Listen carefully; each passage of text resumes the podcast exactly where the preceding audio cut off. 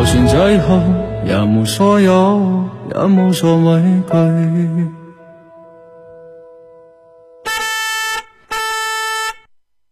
北京时间十三点整。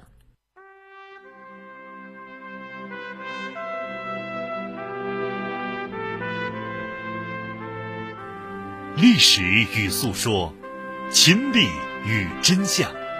欢迎收听广播剧场。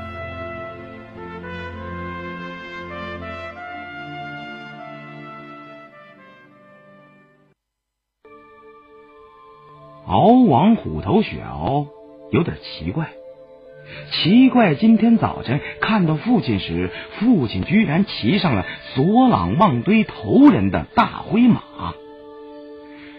父亲骑着索朗旺堆头人的大灰马要去干什么呢？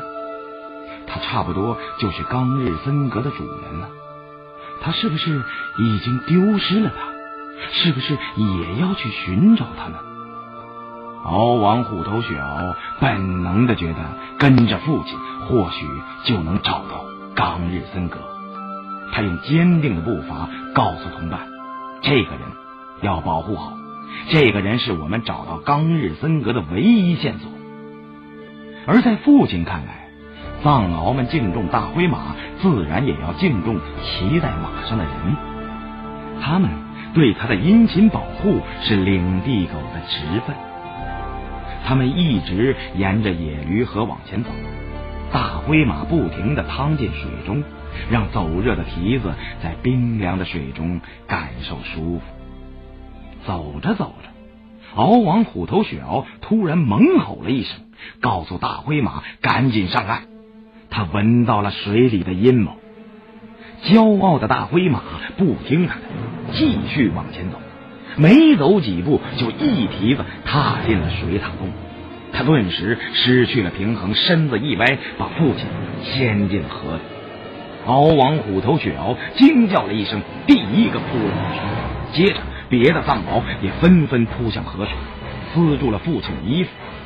水塔的洞穴本来应该在岸上，夏天水涨了就把洞穴淹到河里去了。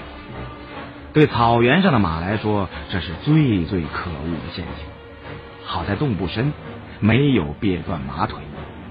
大灰马拔出腿，站直了身子，也和藏獒们一起用牙撕着父亲的衣服，把他。拖向了对岸，父亲很感动。虽然河水并不深，再加上他是会水的，淹不死的，但他仍然觉得这是救了他的命。而狗和马似乎也这样认为。水虽然不深，却很急，人一倒在水里，就是石头掉进了水里，只有沉底的份儿。因为他们在草原上从来没见过会浮水的人。七八只藏獒和一匹马庆幸的喘着气，笑望着父亲，祝贺他捡回来一条命。跟在父亲后面渡河的两个军人奇怪，一个问道：“哎，你认识这些狗？”父亲说：“不认识。”另一个问道：“那么马呢？你骑过这匹马？”父亲说。这是你们的马，我哪里骑过它？军人说：“这不是我们的马，我们的马是军马，军马都是枣红马，这是从部落头人那里借来的。”父亲明白，大灰马是一匹有灵性、耐力好、速度快的马，一旦跑起来，外来的军马绝对不是他的对手。一个念头随着大灰马的一声长嘶进入了父亲的脑海：是不是可以骑着快马逃跑呢？跑回西街古寺怎么样？我总得知道七个上阿妈的孩子冈日森格和大黑敖那日现在到底怎么样了？父亲的大胆想法又来了。并且再次延续了他那一有想法就行动的习惯，正如他自己所认为，他就是一只藏獒，瞻前顾后不是他的本能，他总是一往无前的，就像那时候的流行歌曲所唱的：“向前，向前，向前，我们的队伍向太阳。”父亲正是向着太阳奔跑而去的。跑了大约一刻钟，就把两个军人和作为保镖的七八只藏獒甩在了身后看不见的地方。然后他拐了弯，紧贴着一座草梁的坡脚朝回疾驰，很快到达了自己刚才掉进河水的那个地方。父亲惊奇的看到，敖王虎头雪獒和他的同伴居然在这里等着他。好像他们是父亲肚子里的蛔虫，早就知道父亲的诡计。其实这是风的功劳。草原的风有时候并不是东风或者西风，而是乱风。从草梁上刮来的西风，到了草洼里就变成了东风。东南西北风都可以在同一时段里变换方向，而且风是跟人的。你朝哪里走，他就朝哪里刮。追撵父亲的藏獒追着追着就不追了，因为风中的气味告诉他，父亲已经在回来的路上了。只有两个军人还在追，一直追到他们认为父亲失踪了的时候。父亲骑着大灰马，在敖王虎头雪獒及其同伴的簇拥下原路返回。走了不到一个时辰，就见一彪人马。由南而来，朝着远方的雪山飞奔而去。他心说：“他们是哪个部落的？是去干什么呢？”这彪人马消失了不多会儿，就见草巢线上一个人影大步流星的走来。他心想：“这个人是干什么的？怎么跟铁棒喇嘛藏扎西一模一样？”父亲和那个人汇合而去。走近了，才发现他就是藏扎西。不过，他手里拿的已不是象征草原法律和寺院意志的铁棒，而是一根流浪汉的木头打狗棒。父亲吃惊的跳下了马背，藏扎西掩饰不住悲伤的拉住父亲的手说：“终于又见到你了，我知道我会见到你，所以就一路找来。”他用流畅的汉话让父亲知道了七个上阿妈的孩子和冈日森格以及大黑敖那日的去向，又说：“那个被汉姑娘梅朵拉姆称作巴俄秋珠的孩子，已经把七个上阿妈的仇家藏在昂拉雪山的秘密。告诉了木马赫部落的强盗加马措。我敢断定，用不了多久，七个上阿妈的孩子。”就会再次落到木马赫部落的手里。这七个孩子是你带到西结谷草原的，你可千万不能丢下不管呐！敖王虎头雪獒听着藏扎西的话，突然轻轻的叫了几声。父亲：“这个巴额秋珠简直是个小魔鬼，事情都坏在他身上。”藏扎西说。巴额秋珠按照草原的规矩要给他的父亲报仇，但草原的规矩还有一条，那就是人命有价，仇无尽。一个牧人的命价是二十个元宝，他家里被打死了两个人，加起来是四十个元宝。一个元宝是七十块银元，四十个元宝就是两千八百块银元。一个家里有了这么多银元，就能够过上顶顶好的日子了。为什么顶顶好的日子不要，而要你死我活的报仇呢？报了仇，八额秋珠还是个穷光蛋，这有什么好呢？况且砍了七个上阿妈的孩子的手，也不能算是报仇，因为并不是这七个孩子的阿爸。打死了巴额秋珠的阿爸和叔叔。仁慈的人发怒了会驱散恶鬼，邪恶的人发怒了会招来恶鬼。他是要招来恶鬼的呀！恶鬼是没有手的，恶鬼的手要饭时被人砍掉了。他要寻找替身，就必须砍掉别人的手。你刚才看见了吗？有一队骑手朝着西边飞奔而去了，那里头就有恶鬼附身的人。他们遵从大格列头人和强盗加马错的命令，要把七个上阿妈的孩子从昂拉雪山里搜出来，抓到木马赫部落的驻墓地龙宝泽草原，以部落山神的名义自行处置。那肯定是凶多吉少。砍了手的孩子，没有藏医嘎玉陀的治疗，就会一个个死掉。幸亏这些骑手不认识我，还冲我打听去昂拉雪山有没有近边的路呢。如果认识我，我的手这会儿肯定已经不在我的胳膊上了。父亲皱着眉头说：“草原的王法呢？在哪里？难道他们就是吗？”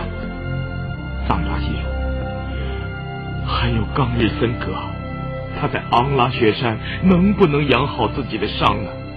养好伤以后，他到底能不能用凶猛和智慧证明自己是一只名副其实的雪山狮子呢？我没有这个把握，我不知道他会不会死掉。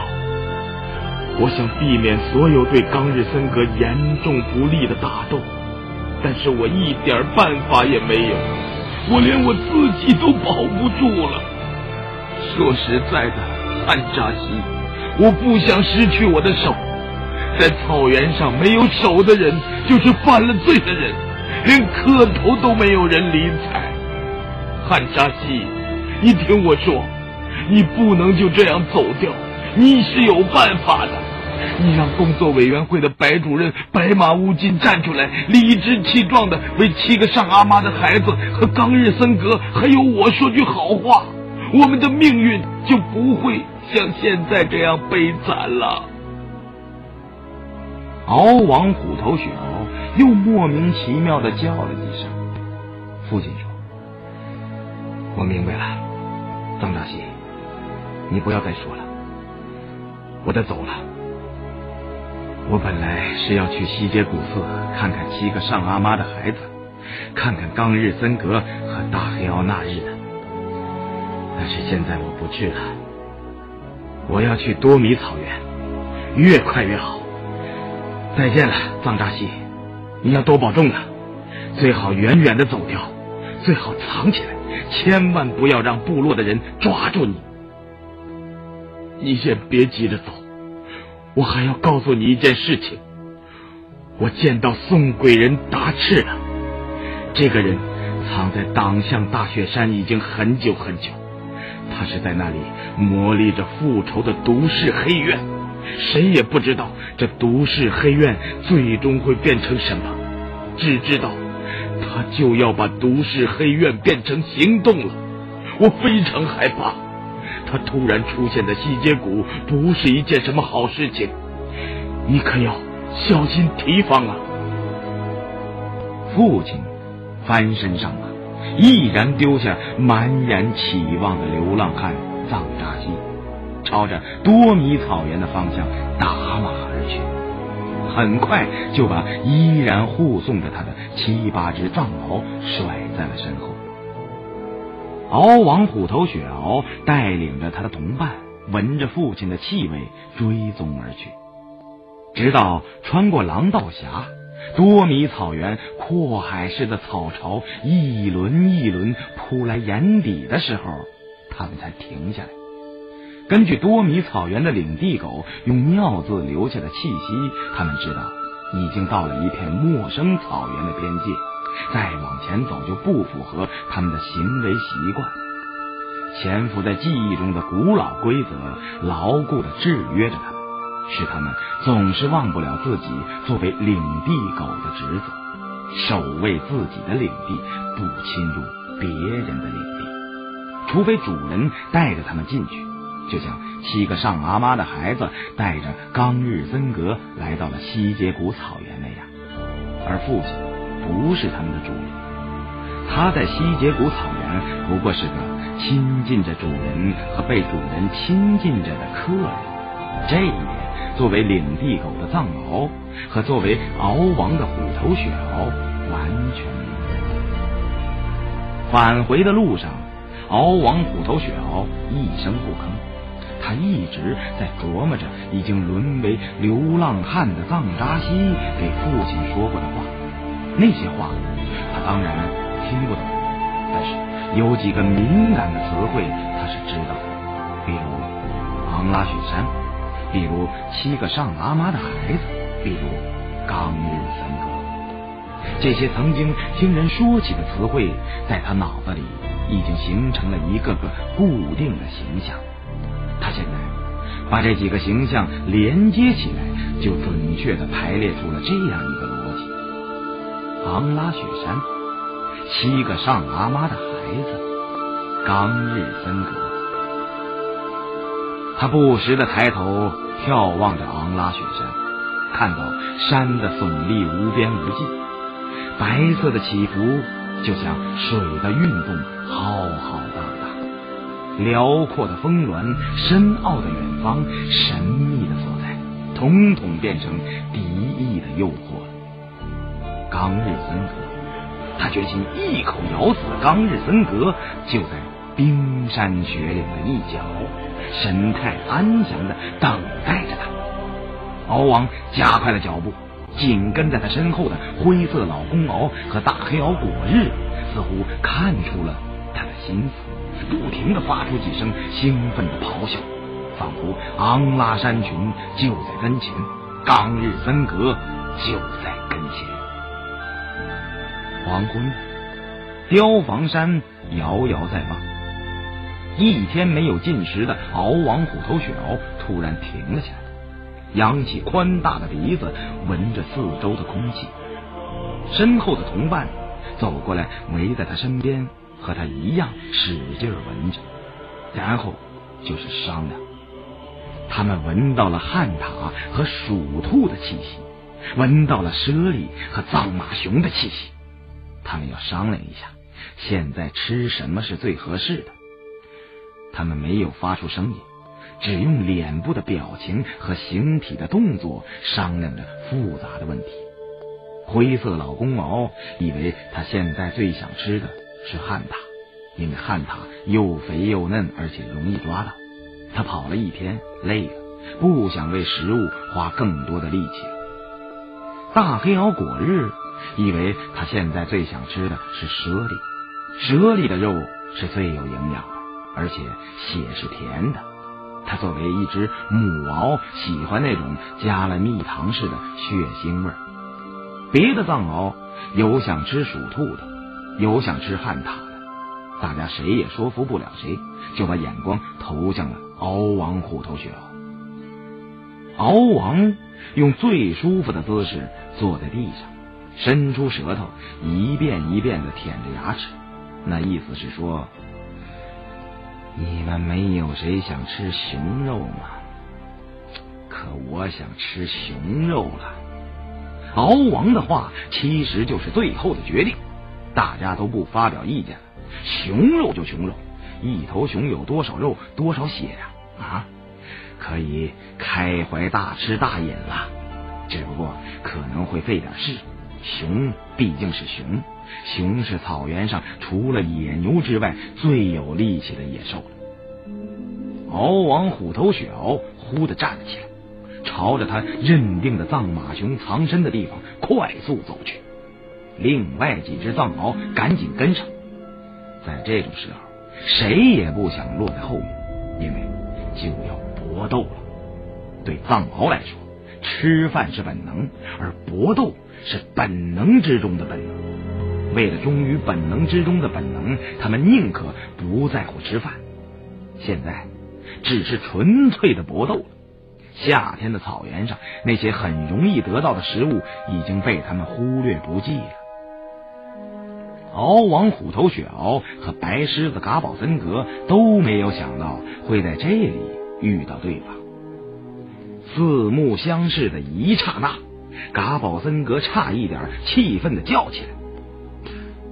凭什么你要干涉我的狩猎生活？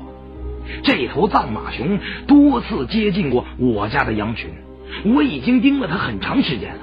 它是属于我的，应该由我来咬死它。但是嘎宝森格马上抑制住了自己的怒气，毕竟他看到的是西结古草原的现任敖王，他不能说怒就怒，当着敖王的崇拜者冒犯了人家的尊严，尤其是。当他意识到自己的野心尽管天天都在膨胀，但取而代之的时机还远远没有到来时，就更不能露出任何蛛丝马迹了。白狮子嘎宝森格朝着敖王恭敬的翘起了尾巴，敖王满意的用尾巴回应着，然后盯住了不远处那头已经发现了藏獒的藏马熊。嘎宝森格殷勤的用弹性十足的四腿跑了过来，和敖王虎头雪獒肩并肩站在了一起。敖王侧头看了一眼，发现对方的肩膀跟自己的肩膀居然是不分前后的，顿时有些不高兴了。没有哪只藏獒敢于这样，尤其是面对强大敌手的时候。所有藏獒的位置都不得超过敖王的屁股，除非敖王允许他们靠前。敖王虎头雪獒搓了搓鼻子，告诉他，在这个位置上是相当危险的，你应该朝后一点。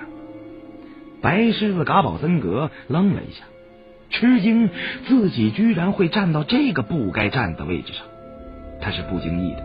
也就是说，他在不经意中显露了要和敖王平起平坐的野心。他有些忐忑，但他并没有马上退到后面去，似乎觉得既然错了，就没有必要纠正。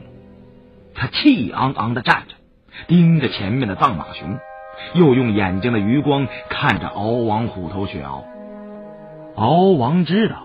自会有藏獒出面教训这个无知的僭越者，便不再跟嘎宝森格计较，眼角挂着冷笑，假装无所谓的晃动着硕大的头颅。果然，就有藏獒从后面窜上来，用肩膀狠狠顶了一下白狮子嘎宝森格。他就是灰色老公獒。他万万没想到。在西结古草原，居然还有对敖王虎头雪獒如此不公的藏獒，他的愤怒比敖王本人还要强烈。看到自己第一下并没有把白狮子嘎宝森格顶到他该去的地方，便第二次扑了过去。这次，灰色老公獒动用了虎牙。他想让这个不懂礼貌的年轻人从此记住僭越的罪过就是流血的代名词，但他没有想到，他所要惩罚的对象绝不是一个等闲之辈。敢于和敖王肩并肩的白狮子嘎宝森格，对他这只灰色老公毛有着十二分的轻蔑。就在灰色老公獒第一次从后面窜上来，狠狠顶了他一下后，白狮子嘎宝森格就已经知道老公獒完全不是自己的对手。老公獒用肩膀顶了，差不多就是顶在了岩石上，受伤的只能是他自己。所以，当灰色老公獒第二次扑过去时，白狮子嘎宝森格采取了一个让包括敖王在内的所有藏獒大吃一惊的举动，那就是一跃而起，从扑过来的灰色老公獒的头顶一闪而过，落地的同时，忽的转过身来，一口咬住了老公獒的尾巴，用力一拽，便把老公獒拽得咧起了身子。灰色老公獒狂叫一声，弯过腰来就咬。白狮子嘎宝森格旋风一般，又把身子转了回去，再一次一跃而起。这一次，他是跃向前方的，前方是他们共同的敌手——藏马熊。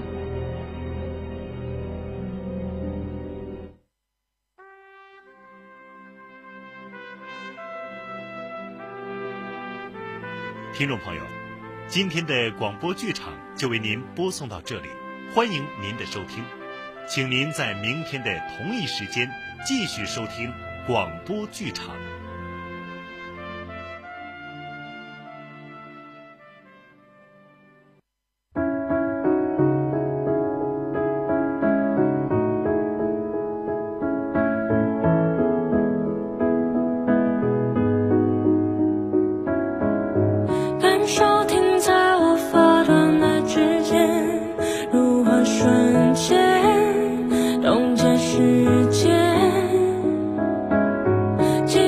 狂